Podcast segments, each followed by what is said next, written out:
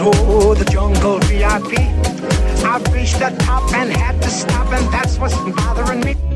It's the dawning of a new Disney decade.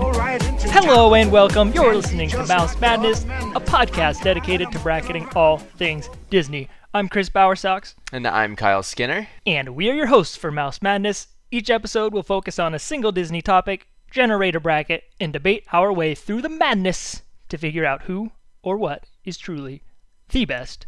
Follow us and play along on Twitter at Mouse Madness Pod. Send us an email at mousemadnesspodcast at gmail.com or join our Discord server, which is linked in the description of this episode.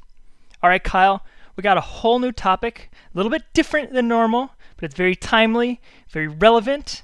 Yeah, I'm excited because we're kind of leaving these more specific topics, the princes, the the Mighty Ducks, the animated movies, and we're really going extremely broad with our topic this week, um, or for the next couple of weeks. Um, and to help us get through it, we have uh, day one listener of the show, my friend from back home. It is Tess. Tess, welcome to Mouse Madness. Thanks for having me, you guys. I feel like this has been a great outlet for my Disney nerdiness. So sorry in advance, everyone. We've appreciated all of your feedback. You are someone who tweets us, emails us all the time, so we are happy to get all of your Disney takes live on the air so that all of our listeners can hear all of the great things you have to say. Before we start, tell us a little bit about your relationship with Disney. You told us before we started the call that you were listening to Moana on your drive home from work today. um, well, like any, you know, Disney 90s kid, you know, I wore out all the VHS tapes growing up. Um, so it was mostly through Disney movies. Um, some of my favorites are um, old school ones like Beauty and the Beast, Aristocats. I feel like I watched those a lot. Um, I didn't start going to Disneyland a lot. I didn't become a pass holder till about four years ago. So um, I had vacationed, you know, probably to Disneyland probably every year for the last, you know, for five years, and then I became a pass holder.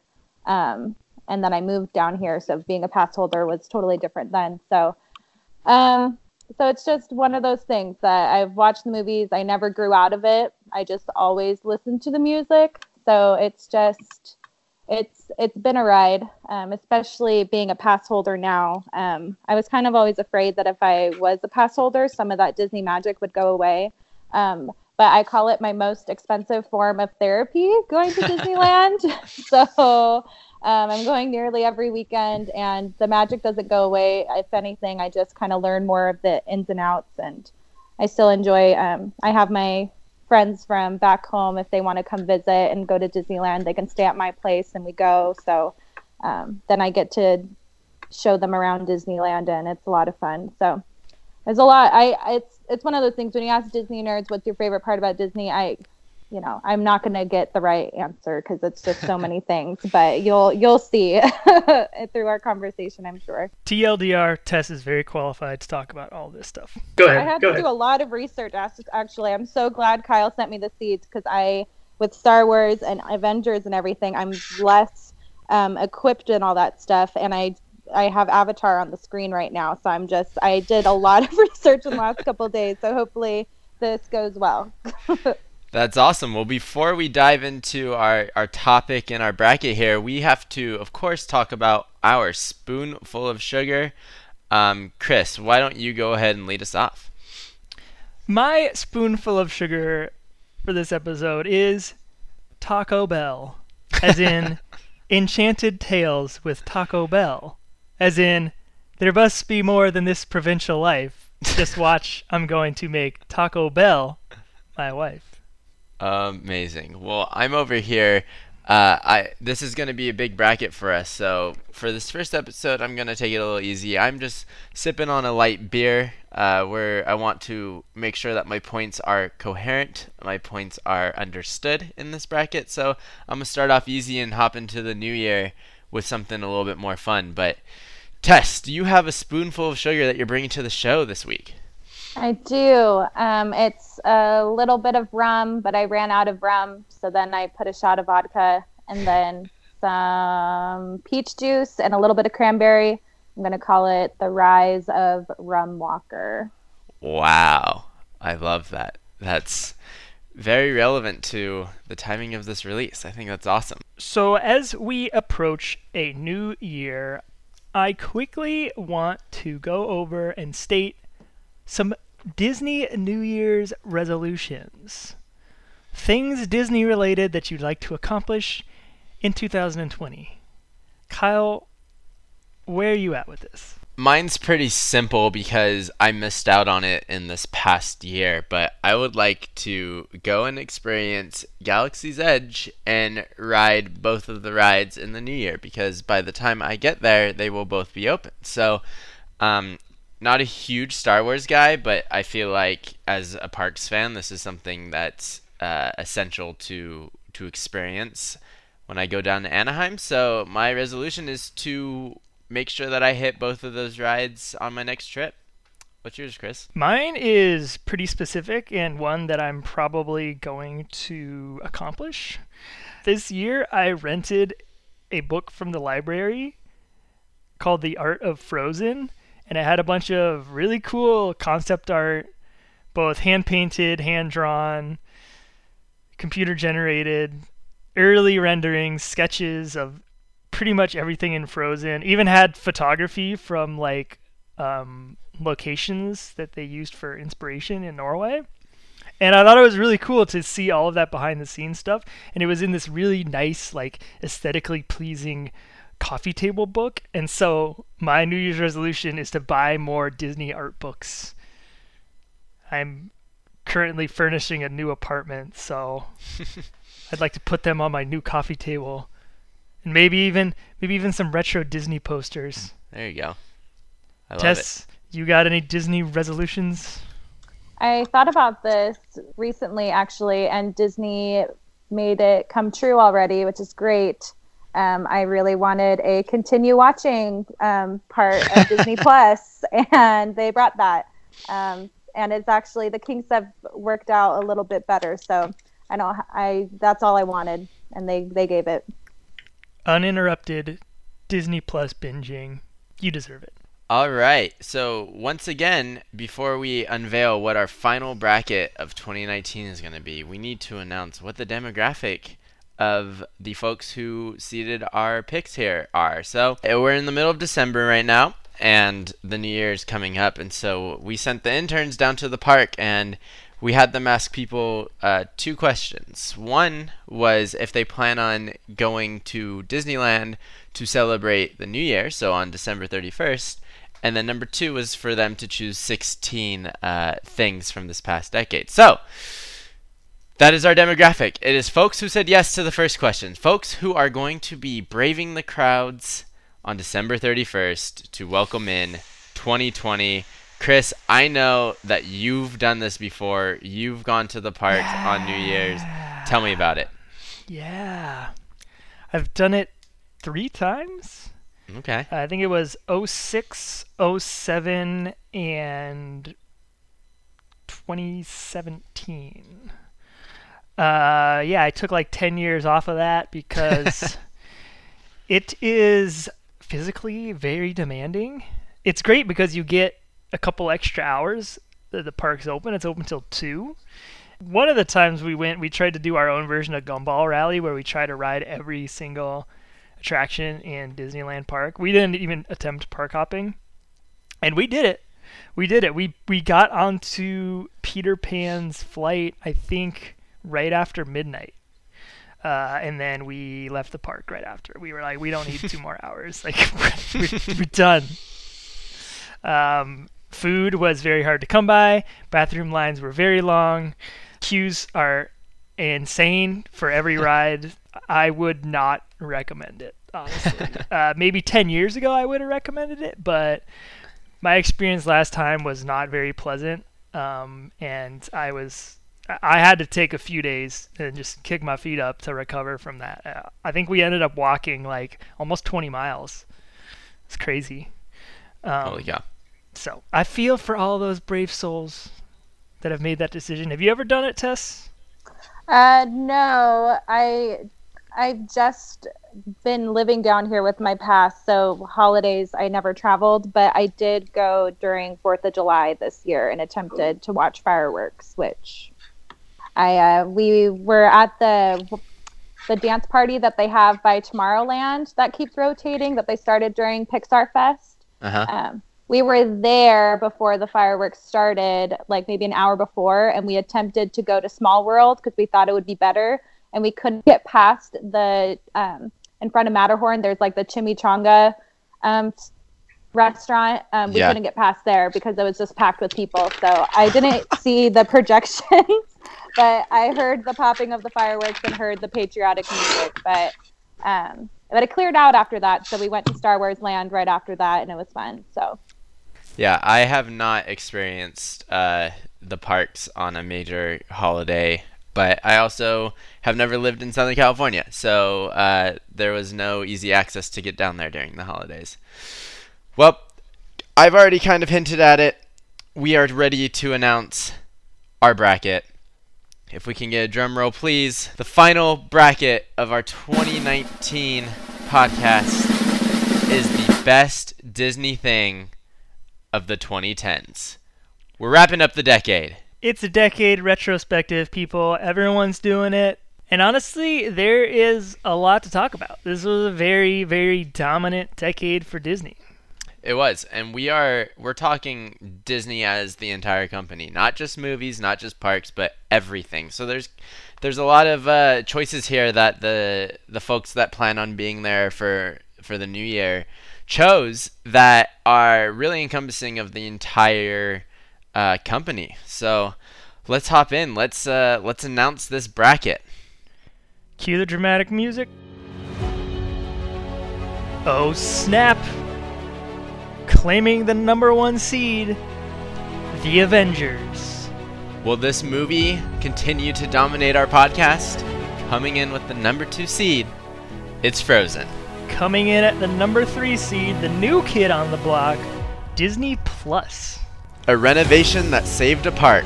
Coming in at the number four seed is Disney California Adventure oh. 2.0. The force is strong with this franchise, taking the number five seed, Star Wars. Wakanda Forever. Coming in at the number six seed, it's Black Panther.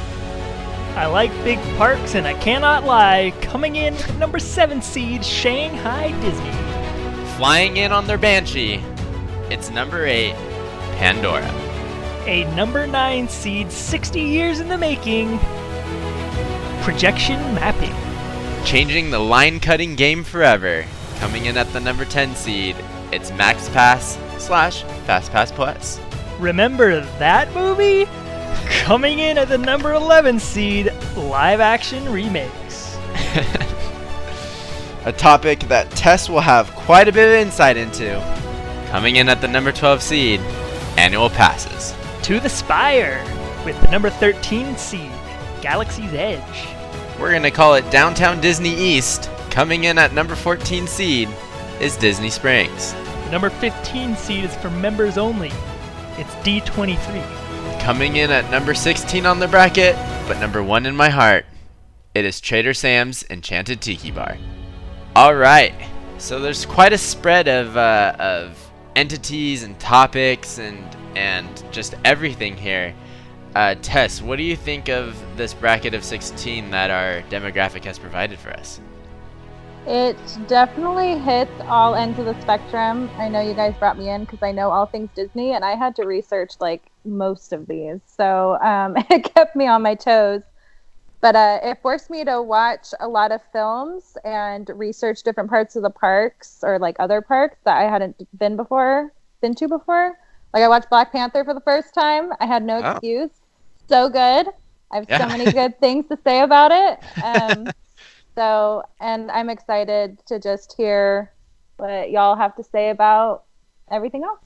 Okay, without any further ado, let's get into this decade retrospective with the first matchup number one, The Avengers, versus number 16, Trader Sam's.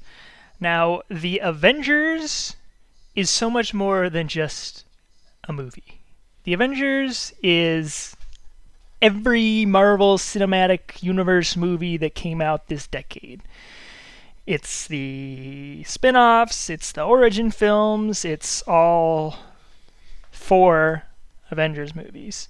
There's a lot. You know, when you think about just what this decade looked like, maybe not what was the best thing, but what it looked like, Avengers is, if it's not the top thing, it's top three. Um, it was in everyone's face all year long, dominated the box office every single year. The Marvel movie was at the top. Um, and all of those characters combined to make the Avengers. I'm not a huge Avengers guy myself. I really like the Guardians of the Galaxy. But as far as like Spider Man, Thor, Iron Man, the whole Captain America, I never really got super into it. I have seen all the Avengers movies just because I like knowing what's going on, but um, I haven't seen like every single one of like the Doctor Strange and like all those ones. I'm sure I'll watch them for a future bracket, but um, I understand the popularity, just not for me. And and I respect what Marvel has done for the Disney company, bringing in tons of money and tons of recognition, and you know it put Disney at the forefront of like everything. I think when you think about this decade, the story is Disney going from just a multimedia conglomerate to being like the owner of the world. and Disney isn't just like a thing you consume once in a while, but it's like a person that you are. And so the Avengers is kind of like a good little mini representation of that. Um, the voting for Disney to acquire Marvel happened on December 31st, 2009. So the first day of the decade was the first day Marvel was a Disney property officially. So it's just it's just perfect. Yeah. And the final Avengers movie came out this year. So it's like literally perfect. Um, the first Avengers film didn't come out until 2012, but um, I digress. For those of you that don't know what Trader Sam's is, it is a tiki bar. The one in California is at the Disneyland Hotel. The one in Orlando is at the Disney Polynesian Village Resort. I had actually not been to Trader Sam's until Kyle made me go there for lunch one day, and I was extremely blown away by this place. I mean, it is immersive theming, incredible drinks, really a great experience. I think we spent like almost two hours probably just chilling at Trader Sam's in the middle of this Disney day where we spent like 160 bucks to go into the park, and Trader Sam's was a highlight of my day. Great place to just kick back in the middle of your super exhausting Disney day. I really, really enjoyed it. Um, also, it has this super diehard fan following. There are all of these collectible mugs and cups that they release regularly. People line up for like hours to get these mugs. I know Kyle has a few of them. And frequent listeners of this podcast will know that we use a lot of Trader Sam's drink recipes for our spoonful of sugar segments. When I'm thinking about best Disney thing that defines the decade, it's probably Avengers over Trader Sam's, but if I'm talking about like on a small scale, like let's actually break this down, like personal enjoyment, I think Trader Sam's is more enjoyable than the Avengers. Like Avengers is so bloated and boring to me at times, and Trader Sam's is a delight. All right, is a delight. so I'm going to go with the upset here. I am going to give this one to Trader Sam's over the Avengers.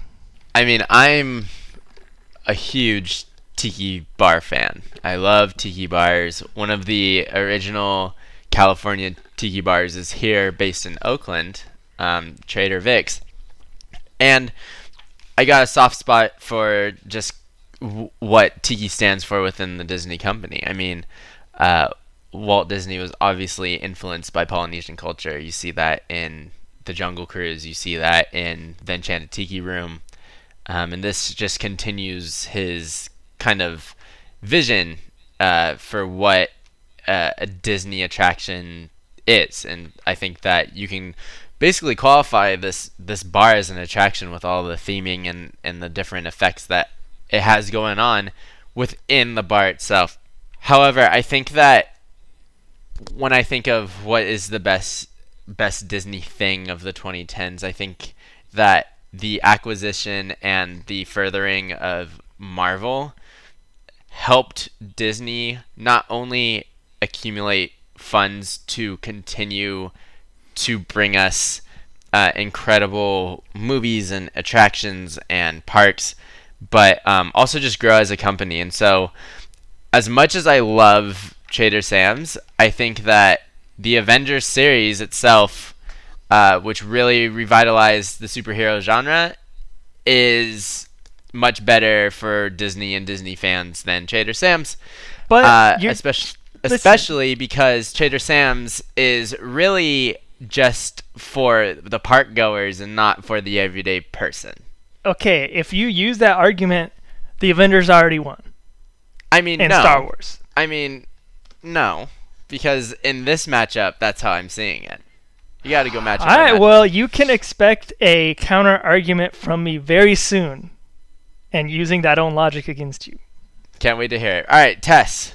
We already have a tie that needs to be broken. I literally didn't think this would be the bracket that I would be helping make a decision for. Um, so I find this hilarious. Um, so I am a recent Avengers fan. I didn't watch them from the beginning. I mean, Iron Man came out in like 08 or something like that. So um, that was a while back. But um, funny story. I started watching the Avengers movies because through Disney Movie Club, I accidentally bought Infinity War, which was such a weird movie to possess and not having watched many of the other ones. Um, so it forced me to watch the movies. I love Captain Marvel, loved Infinity War and Endgame, loved. Uh, I love all the way all the stories connect. Um, a good way to catch up on Avengers is to look up the Infinity Stones and where they land in all the movies. That's a good way to kind of brush up your Avengers knowledge. Um, I get how if you're not if you're a person from the outside coming in later, they can seem kind of boring, but when you really get into it, you really see the beauty and um, just everything wonderful wonderful about that franchise. I love Trader Sam's. Um, their fried long beans are delicious. It's so ridiculous that my favorite thing coming out of Tiki Bar are fried green beans, but they're delicious. Love the theming. Um, wish they had more places to sit so I don't have to stand there to wait for a drink, but it is great. Um, but when you're looking at Avengers franchise versus Trader Sam's Avengers, it just has to win. So I choose Avengers. All right, we have our first tie has been broken. It is the Avengers franchise moving on. Let's go ahead and head down the bracket. We have number 8 Pandora versus number 9 projection mapping. Um I think that uh these kind of almost go hand in hand, right? It's it's a lot about theming here. Pandora is the kind of avatar themed land that's in Walt Disney World, um, Animal Kingdom, and uh, projection mapping is a technology that has really set the standard across the theming world, both at theme and amusement parks, but also in places like Chicago where they're projection mapping things onto uh, buildings to make the buildings look different and change the landscaping there.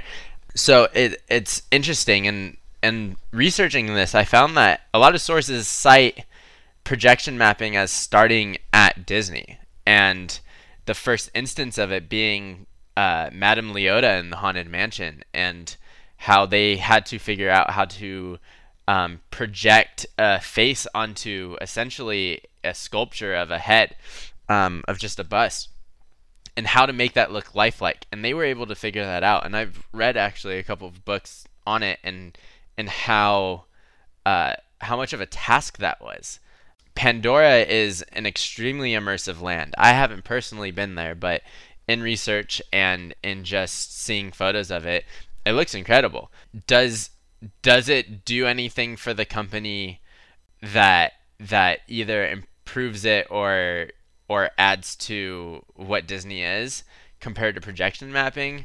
Uh, I don't know that it does. I think that projection mapping is is the basis and the foundation of what Disney considers to be high quality product, and it's it's more important of a of a step for the company than Pandora is, in my opinion. So, uh, not a big upset, but an upset at that. I'm choosing projection mapping to move past Pandora into the Elite Eight.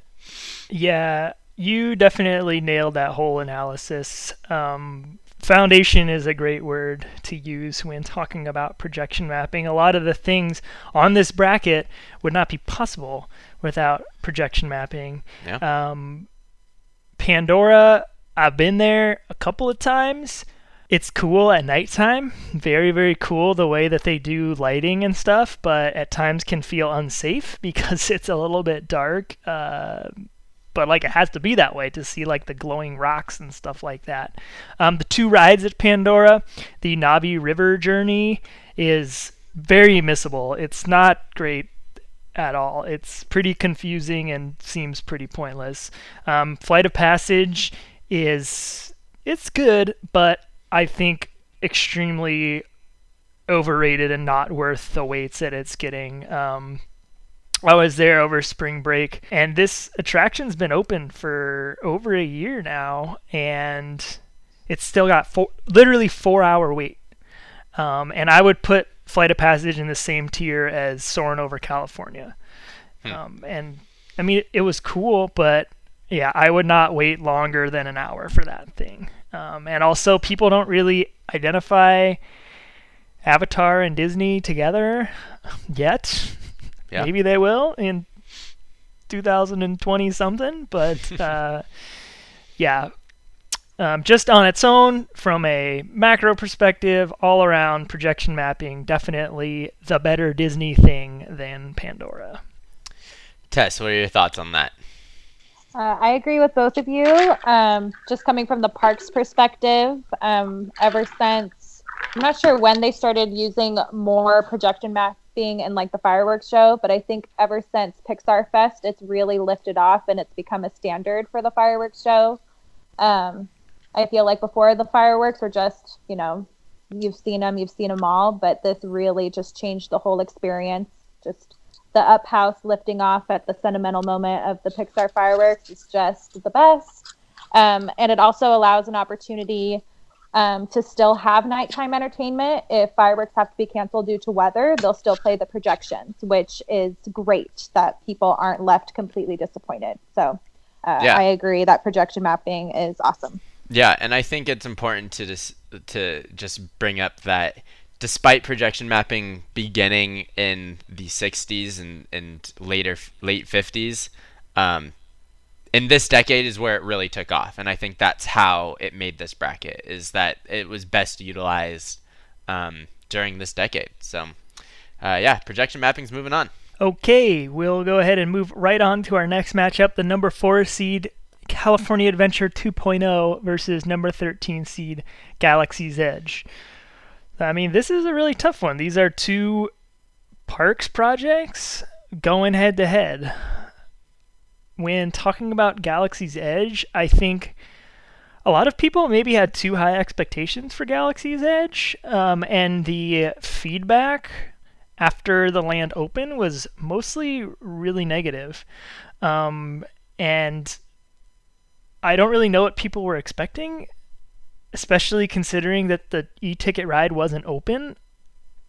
It's just a land, you know. It's a place you're meant to spend a couple of hours, just a small part of your Disney day. I, I think people were maybe exp- expecting something much more than that, like a full-on Star Wars theme park or something.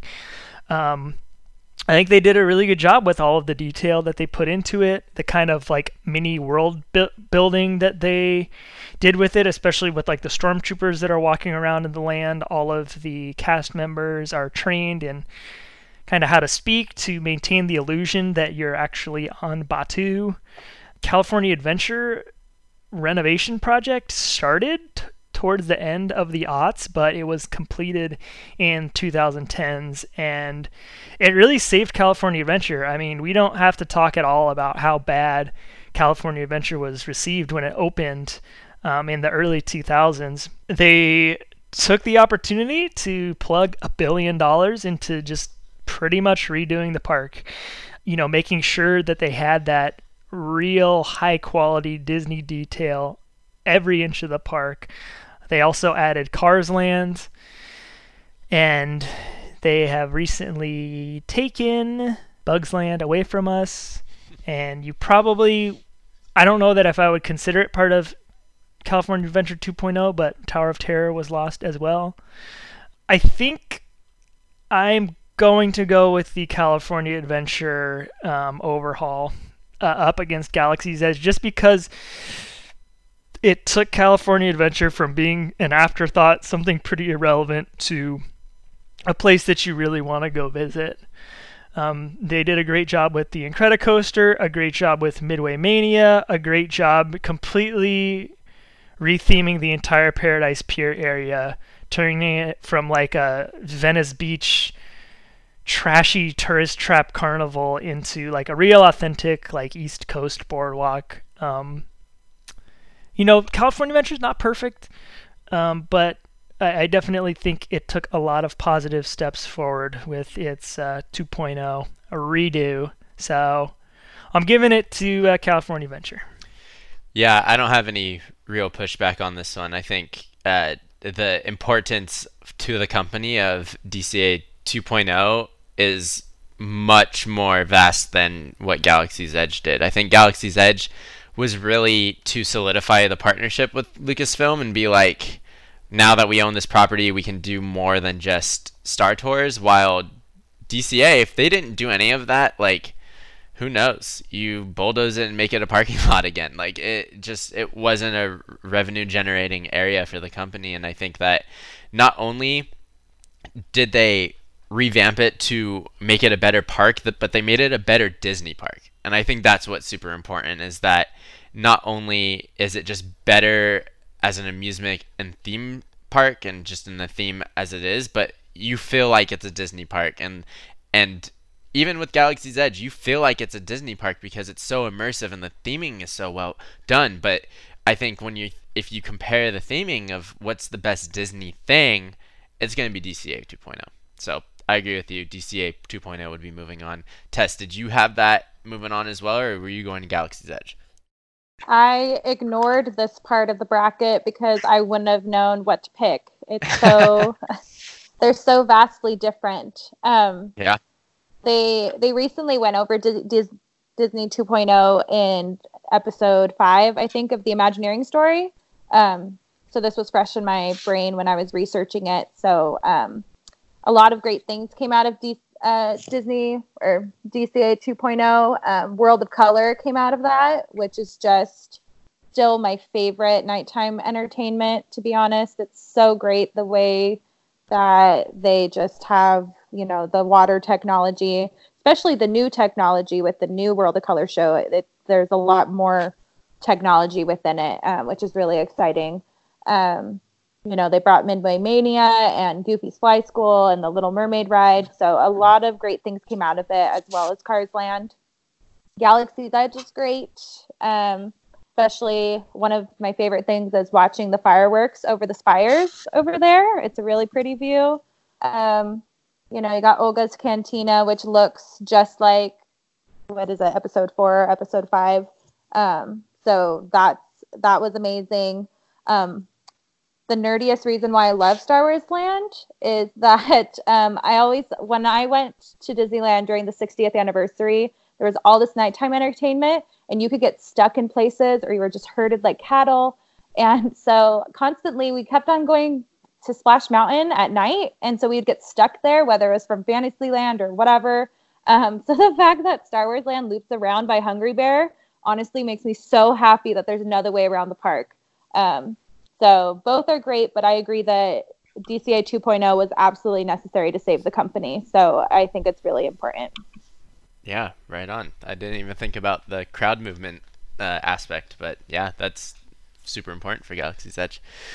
All right, moving right down. We have another Lucasfilm uh, topic here. We have number five Star Wars versus number twelve annual passes. Um, annual passes really took off this decade.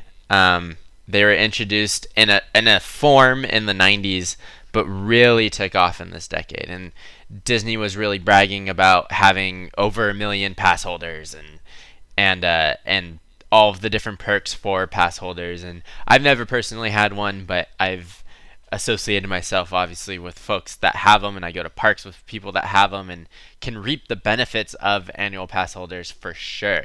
Um, dining discounts, merch discounts. It's great. I think it's awesome. Um, Star Wars, obviously, in the 2010s, Star Wars was revamped. You have episode, uh, you have The Force Awakens that comes out to really kick things off that Star Wars is back and we are going to really end this Skywalker saga. And we're about to see it end at the end of this decade. So it's kind of this open book, closed book within this decade.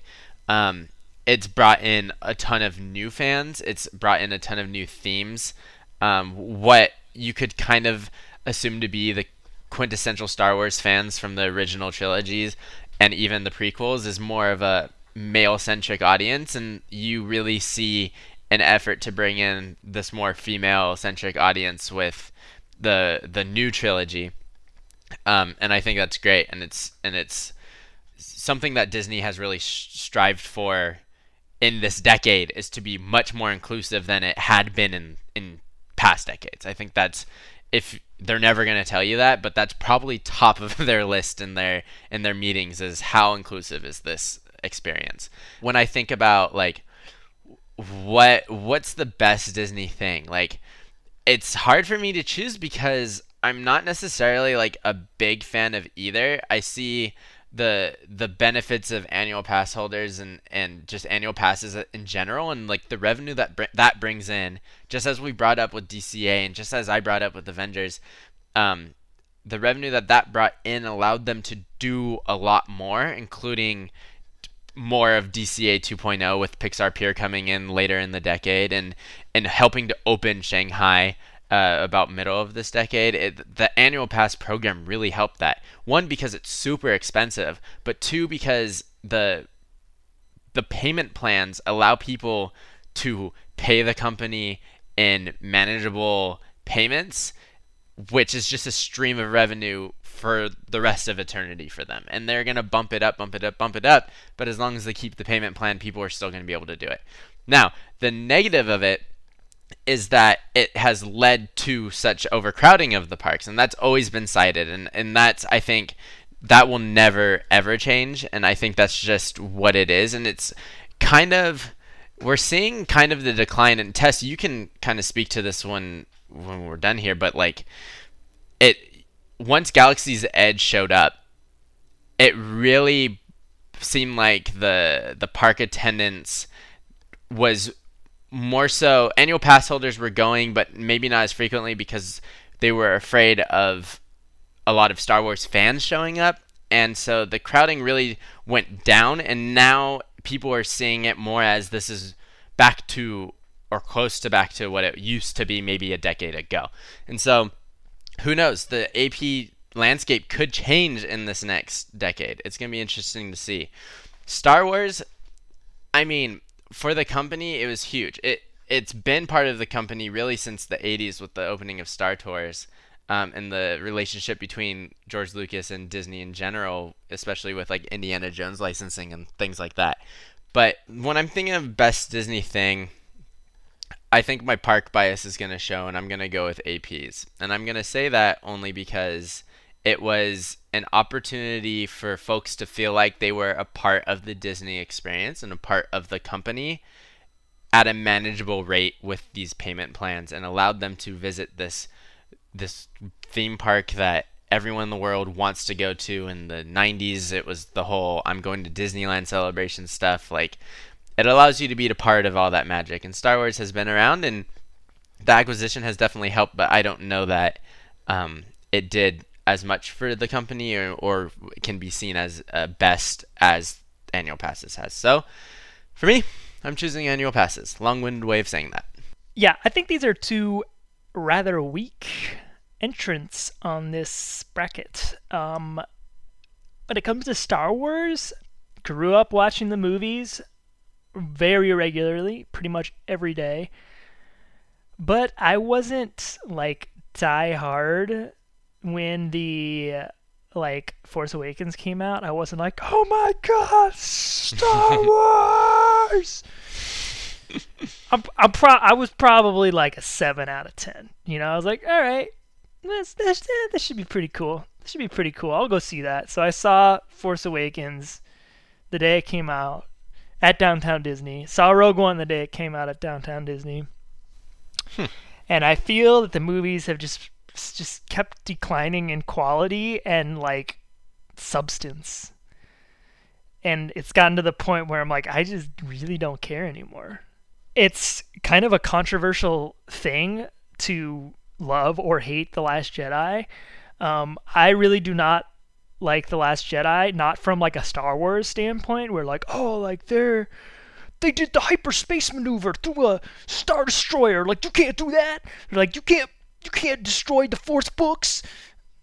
You can't you can't be a force ghost and like talk touch someone. Like I don't I don't care about that. don't care about it. It's just a super boring movie to me. Um, so like this new uh, Skywalker uh, Rise of Skywalker movies coming out. Uh, I will probably see it again because I like to be a part of the conversation and just like to, you know, be able to chat with people about it. But um, yeah, I feel like since Disney acquired Star Wars, it's actually been trending in the wrong direction for me. I don't like The Mandalorian either. Everyone loves Baby Yoda. I think it's super. I think it's a boring show. I think it's well done. I I understand the appeal. I would never take it away from anyone, but it's not for me. Um, annual pass holders another thing disney kind of like dug themselves into this corner with annual passes where they handed out so many caused these overcrowding problems in the park made it a displeasurable experience to people who weren't annual pass holders that you know people are starting to think that it's not worth a single day ticket to go anymore because you know like we said earlier in this episode I went for New Year's Eve and it was like it was like not even fun, you know, like Disneyland is supposed to be fun. So yeah, I'm not too high on either one of these. Um, if we're talking about what's the best Disney thing of the 2010s, the thing I like about annual pass holders is that something I mentioned uh, when we were talking about the Avengers, it basically uh, Disney is no longer a thing that you consume, but it's a thing that you are and uh, it's a club that you're in, and it's kind of like a lifestyle at this point. And for that reason, I think I'm going to give it to annual passes and annual pass holders. Um, don't understand waiting for like three hours to get a magnet to put on the back of your car. Not gonna lie. All right. I was I was an annual pass holder once, uh, a long time ago, 2005. Um, this was before there was kind of like a large influx. I think people kind of like discovered the secret. Um, the Southern California pass was like 250 bucks or something, and like the people the people discovered the secret. So I think that's why we are where we are.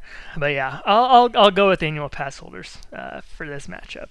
Uh, Tess, you're the only annual pass holder in this conversation. So what do you have to say about this matchup? Um, I feel like I got into the annual pass holder game kind of late when they started realizing that they were giving annual pass holders too good of a deal. So there's, I feel like there's less free stuff than there used to be, um, which is kind of a bummer. But I actually did the math the other the other day because I wanted to see what kind of money I was actually saving. And with how often I go, I go probably about like three to four times a month at least, um, which is costing me about 25 bucks a visit. Versus if you split up a five day park hopper, it's $79 a day. So mm. just knowing that, um, I definitely make good use of it. If you weren't going to make good use of it, like I have the signature pass, so it's the second most expensive.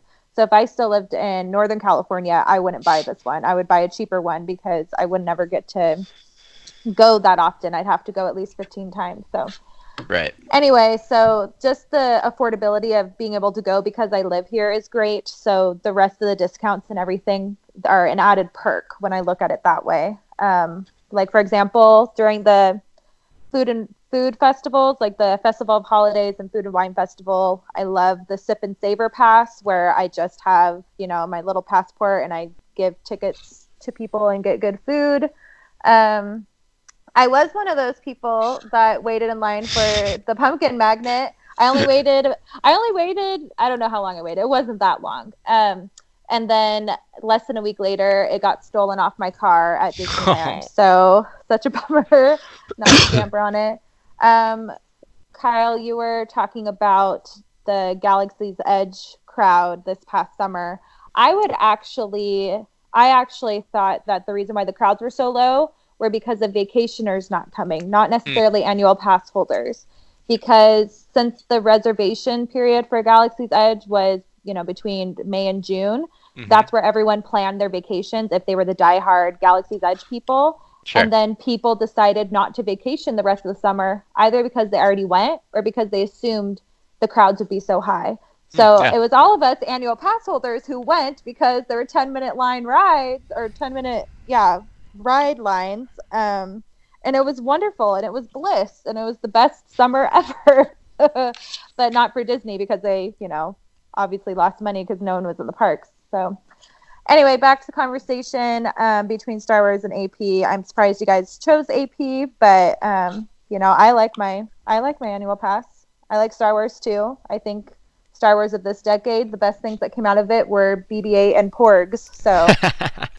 and I think oh, that sums God. up why that did not move on. Moving over to the other side of the brackets, we got number two Frozen versus number 15 D23. Now, just like Avengers, Frozen is so much more than one movie. Um, it's two movies. it's also a theme park attraction in Florida. It's soon to be a full immersive land experience um, in a couple places around the world. Hong Kong and Paris. Um, it's all of the marketing and books and toys and everything, and music and Broadway shows and tours um, that come along with it. Frequent listeners of the show will know that we love us some Frozen at Mouse Madness.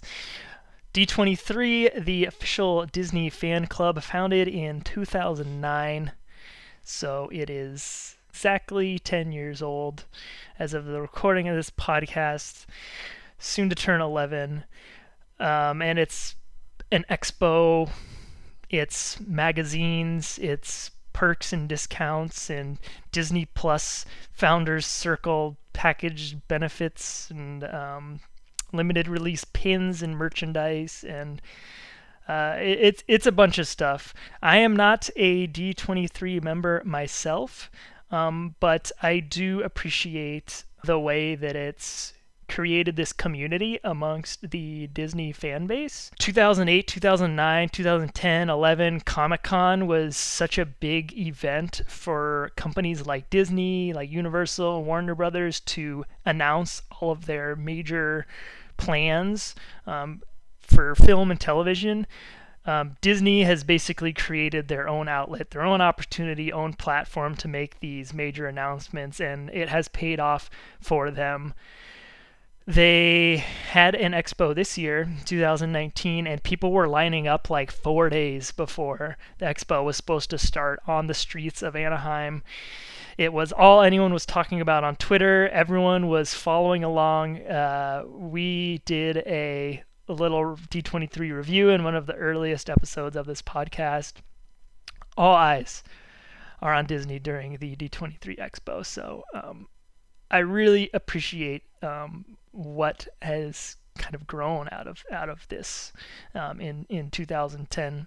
On the other hand, you got Frozen. Like I said, it is a franchise inspires boys, girls all around the world, adults, children, uh, people of all races, genders, identities, social statuses. I can't help but think we've only touched the tip of the iceberg when it comes to Frozen. No pun intended. Um, you know, I do love the story. I do love the characters. I do love the music. It's definitely something that you think of immediately when someone says Disney um, in 2019. You think of, uh, you know, Elsa and Anna and the music and stuff like that. But it can be polarizing too. You know, people there are a lot of people who don't like Frozen, um, and it, it isn't for everyone and the merchandise can be kind of annoying at times. You know, like do we need like 60 billion different Elsa and Anna dolls? Like just give us like 3. Give us like a medium one and a tiny one and a big one. And like it seems like it's taking on a life of its own. Everyone's trying to get a slice of the frozen pie and it can be uh, exhausting. There's there's definitely some frozen fatigue I think out there right now. Um, from an outsider's perspective, I'm not sure all of the D23 membership fees and stuff are worth uh, the perks that you actually get. Um, maybe Kyle can talk a little bit more about that, but I think just the um, hype that D23 builds and the community um, make it the better Disney thing this decade. So I'm actually going to go D23 over Frozen. Wow, yeah, that's what uh, that's an upset that I didn't even expect. I think that so yes, I'm a D23 um, gold member, which is just the paid membership. It's a free you can do free membership of it and you just you get the emails and the heads up on events and discounts and all kinds of stuff. Um, the paid one you get a yearly gift, you get a magazine subscription, you get a little bit heads up on um, not only uh, events regarding the Disney company, but also priority registration for the convention itself. Um, yeah, I as much as Frozen was important in this decade to uh, to the Disney company and, and what is Disney, I think that it's it's the peak of this rise of the new era of Disney animation, and so um, I don't know that all of the acclaim can be accounted to just Frozen, but really starting with um, Princesses and the Frog at the end of last decade and then into Tangled and, and the revitalization of the animation company. Um, but you're right, it's this global phenomenon. It's it's but it's also the bread and butter of what they've always done. Like you you might not have Frozen, but you would always have Tangled, which is still a fantastic movie. Um, so if you take Frozen out, like the animation company was still doing big and great things to bring itself back into relevancy. Um, what I think makes D23 that much more important is that you already have the Disney film fan base coming back. Now you've really created this uh, this community that fosters nerd culture, and that's something that uh, I mean that's what this podcast is, right? Like we get into the weeds about things that don't really matter, and um, now they're throwing conventions about it, and it's and it's a place for for fans just like annual pass holders that you feel like you're a part of it. You feel like you're not only part of the magic but of the company and i think that's important to foster within a fan base. I mean chris you and i work in sports and i think that and specifically social media and i think that what's important in our realms and in our industries is making fans feel a part of it, making them feel a part of the game, making them feel a part of the team, a part of the brand, and holding these conventions, which baseball teams already do every year, um, is something that Disney tapped into and has brought great success and has really helped not only fan feedback, and they can kind of gauge what people are feeling and make decisions because of that, um, but also, you have this loyal fan base that is paying money to be a part of a fan club that you are operating. Like, it's pretty smart. It's pretty genius. So, Chris, I agree with you. I'd be moving D23 on past Frozen here. Tess, did you have the the old 15-2 upset in your notes? Um, yeah, only because I don't know much about D23. So listening to you talk about it, you know, it swayed me a little bit more. Um, my biggest things from D23 is just, you know, when they reveal, make all their big reveals about all things Disney. That makes it great. Um, I get the Frozen fatigue thing, but I think Frozen 2 brought something so much bigger and so much better than the original Frozen movie, in my opinion, that it really, I don't know, if you had asked me this question two years ago, I might not have cared as much, but Frozen 2 really really made me fall in love with the story all over again and even more, um, especially with um, bringing out other characters besides just um, Anna and Elsa. They finally gave Jonathan Groff his rightful spot in the spotlight, front and center, all over the screen in an 80s ballad. and uh, so that's my only upset is that I love Frozen 2, but D23 is great as well. And here's what I'll say about D23 since I am the only member, it sounds like, on this podcast. If you live in not Southern California, it might not be worth it. I mean, I live in Northern California and have it, but there's a lot of events that I get asked to RSVP for, like tours of the Burbank studios and uh, special screenings at the studios, and like all of these things that, unless I'm planning a trip down there, I'll never get to.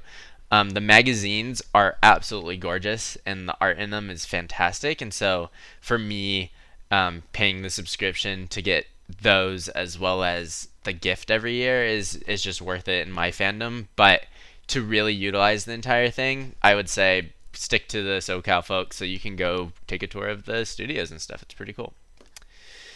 All right, so let's move down to number seven, Shanghai Disney versus number 10, Max Pass and Fast Pass Plus. So, Shanghai Disney, uh, Shanghai Disneyland opened in 2016, and it was a pretty big thing because uh, China had already seen a park fail in Hong Kong Disneyland, and it was not doing very well. It was a, a replica of Disneyland, um, but even smaller than Disneyland, and uh, it just wasn't working for the company. And if you watch the Imagineering story, as we referenced uh, already, they kind of dive into uh, the reasonings behind that and and what they've been trying to do to fix it. But Shanghai was supposed to be kind of this: we're doing it right for China this time. Um, the massive castle, some of the greatest technology and attractions that you can find across the world. That's really trying to influence what we will do here stateside. Um, their Pirates of the Caribbean ride is supposed to be the most incredible experience ever. Um, the animatronics that they have in the rides over there are the most advanced, and so it's really uh, it's really a showcase of what Disney Imagineering can do without budget restraints, and I think that's really incredible and, and important. Um, Max Pass is essentially just a extension of the Disney app um, when you're in the parks. So instead of going to from ride to ride and grabbing fast passes for rides to cut lines.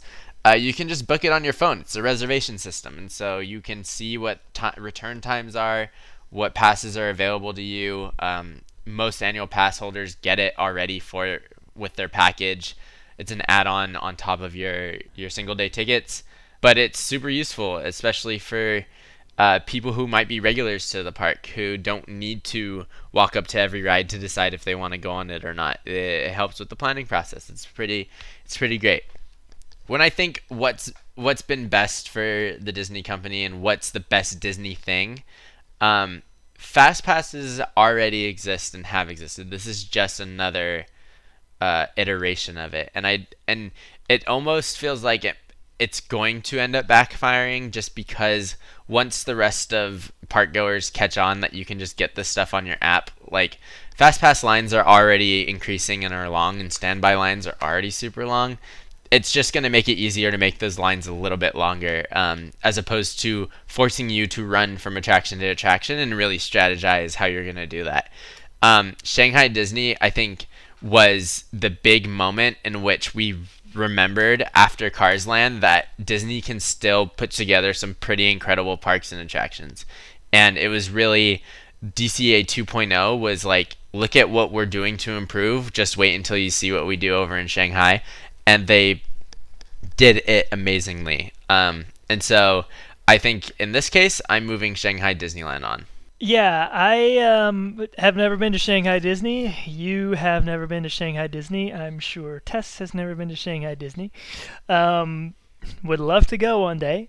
Uh, but if you want to get a little glimpse of what it's like there, you can just head over to YouTube. Two rides to definitely check out the Tron Light Cycle attraction, which is coming soon to the Magic Kingdom in Florida, and check out their River Rapids ride, hmm. which is like if Grizzly River Run had a dark ride element to it that was like Expedition Everest level of advanced and scary. it's like it looks so so sick.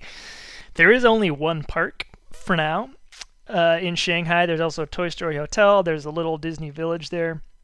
I'm not too high on Shanghai Disney uh, because it is very IP based.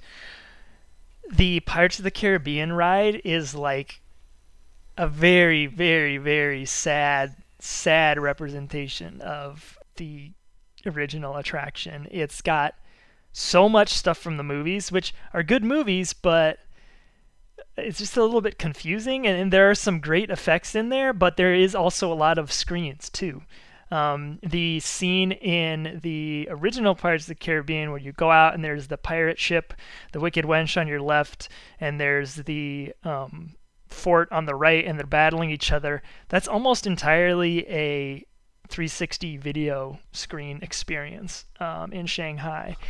And it, to me, it, it, makes it feel a little bit less realistic, less immersive. Um, it feels more intense, but uh, it's kind of unfortunate that they did that to such a classic attraction. And there's no haunted mansion. How are you gonna build a Disney park without a haunted mansion, man? um, Max Pass and Fast Pass Plus, I am not a fan of. I have a soft spot for the original hard ticket Fast Pass just because I really liked the strategy of like you know where to go to get one and and what time to get one for and whether or not you should use your you know one fast pass slot to get that ride right now. Um, and the app just makes it so much easier to just like cheese it and abuse it. You know you can be wheeling and dealing picking up drop in new time slots all the time um, and it's just it, it kind of distracts from my enjoyment of the day because i'm so focused on like what i'm gonna do three rides from now you know, if, if I were to have it my way, we would just go back to just no fast passes and everyone waits in the same line.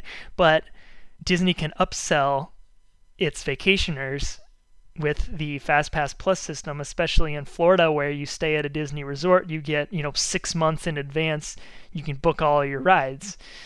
And that makes Fast Passes like Flight of Passage literally impossible to get. Seven Dwarfs Mine Train literally impossible to get. So the fast pass experience, especially in Florida, is extremely frustrating to me. And so you end up using all your fast passes on like B tier attractions. Like, you know, you'll get Pirates of the Caribbean one, and if you're lucky, you'll get a Soarin' one, and maybe like a Kali River Rapids one or something. So I like a good old fashioned fast pass system. Better yet, I like no fast passes. I do love what Shanghai's doing, like you said, with the quality. Can't wait for Tron like Light Cycle. I'm going with Shanghai here. All right, there it is. Tess, Shanghai Fast Pass. Um, I I'm really interested in Shanghai Disneyland. I I'm one of those again Disney nerd coming out. Um, when I'm doing chores on the weekends, I'll just like have YouTube playing on the TV, and I'll like look up like ride stuff from other parks that I haven't visited. Um, I to go to your point, um, I was when I watched Pirates of the Caribbean at Shanghai, I was super impressed just because I wasn't really paying attention and I'm looking and all of a sudden your boat goes like underwater or out of water. And I was super impressed with it, but I didn't really pay attention to the fact that it, you know, does less of the animatronics. Um, but Shanghai, one fun fact about it is that the metro system in Shanghai goes directly to the front gates of Shanghai. So hmm. it's super accessible to the people that live there and people who are visiting from nearby. Um, so I thought that was super cool because most Disney parks are known for being on a plot of la- land that's outside of the city. So the fact that the metro system goes right up to the front, I thought was super cool. Um, and when it comes to Max Pass, being an annual pass holder, I don't use I don't use it as part of my annual pass just because I'm only going to use it if my friends have it and they don't, so I don't pay for it. But when my friends come to vacation, I tell them that it's a must do if you want to get everything done. Um, mm-hmm.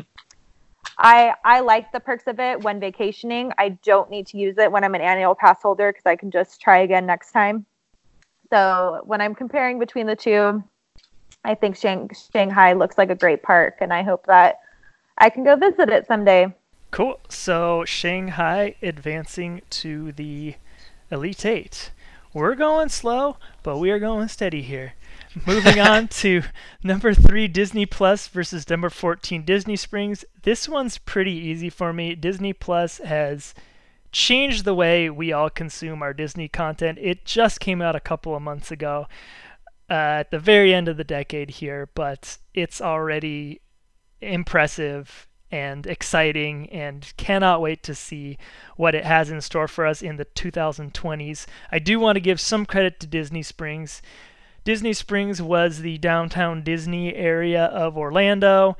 It was very cheap, just like California Adventure, very like jumbled didn't have a very strong identity. Felt like it could have just been like a shopping mall anywhere in America. They completely revamped it, completely themed the whole thing. It is absolutely beautiful. One of the most impressive shopping facilities in the world. Love spending time there. I could spend an entire day in Disney Springs. So cool, but doesn't hold a candle to the impressiveness and the impactfulness of Disney Plus. Yep, I agree. I don't really have any more to say. I think Disney Plus just moves on here. Tess, did you have Disney Plus going on? I definitely did. It's been taking up most of my free time. I especially love the Imagineering story, so that's been my favorite Saturday morning coffee watch. Just learning about all the ins and outs of the park, um, about the parks and the whole company in general has been great and finding old hidden gems such as my my old hidden gem that I watch is the 1992 Winnie the Pooh show. Um, that's my that's my new Saturday morning cartoon. So it's been great. Love it. All right, let's wrap up this round of 16 with number six, Black Panther, and number 11, the live action remakes. I think if we're if we're talking about what's been best best Disney thing. Uh, you have the live actions are pretty close, except for some exceptions, pretty close to shot for shot remakes of their predecessor animated films. Um, Cinderella, you can kind of see as an outlier there, and which is arguably, I think, between Chris and I, it's we think it's the best one of the live actions. Uh, you also have Black Panther, which I think not only is Black Panther, especially in in the later Avengers movies, he is an Avenger, but the relevance of Black Panther not only as a, as a movie, as a superhero, as a, an entity, uh, as a whole, its influence over people and and its representation of a culture that Disney hasn't really tapped into or it doesn't really represent is super important. And it's one of those things that I talked about earlier. It's it's probably on their mission board. It's like how how are we going to be more inclusive? It's like well we don't need to always have like white superheroes we can have superheroes of color and we can have superheroes that are women of color and and really opening the door to what Marvel is and and bringing in this new fan base that maybe wasn't exposed to a Disney property, but now that you have them coming to see Black Panther, and especially in theaters, you're getting pre-roll that's all Disney stuff. Like you're exposing your brand to this entirely new audience. With the live action remakes, you're getting it's it's all just nostalgia based, which is what a lot of Disney was really founded on is nostalgia, and, and especially with Walt, it's a lot of nostalgia stuff. But it's just to it's what Chris and I talked about on a on a bonus episode where we broke down Frozen 2. It's a lot of fan service, and is that really the best Disney thing? Is uh, an hour and 45 minutes of fan service, or is it taking a property and, and making it your own? I think it's the latter. So I'm moving Black Panther on past the live action remakes. I will agree with you. I think the live action remakes are a total misstep for Disney. I agree that the identity of Disney has a lot to do with nostalgia, but it's like being nostalgic for things outside of itself. This is Disney being nostalgic about Disney, and that is not my Disney. Um, I love when Disney looks for new ways to inspire people, looks for unique ways to inspire people. Black Panther is a perfect example of that. Live action remakes are not. It's going with a Black Panther. Well, usually we get ourselves into the round of four before we end an episode, but you're just going to have to wait until after the new year to hear the next of it. Uh, we have our Elite Eight picked out. Starting at the top of the bracket there, we have number one Avengers versus number nine projection mapping. We have number four DCA 2.0 versus number 12 annual pass holders. On the other side, we have D23 versus Shanghai Disneyland. And to round out the Elite Eight, we have Disney Plus versus Black Panther. Tess, your first episode. What'd you think? What do you think of this Elite Eight?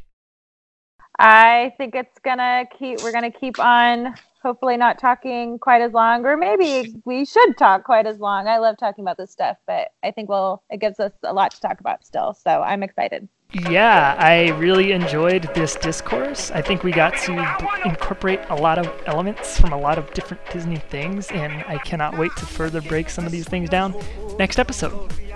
So until then, Thank you very much, Tess. As always, you can tweet us at Mouse Madness Pod. You can send us a lengthy email at mousemadnesspodcast at gmail.com, or you can chat with us on our Discord server linked in the podcast description.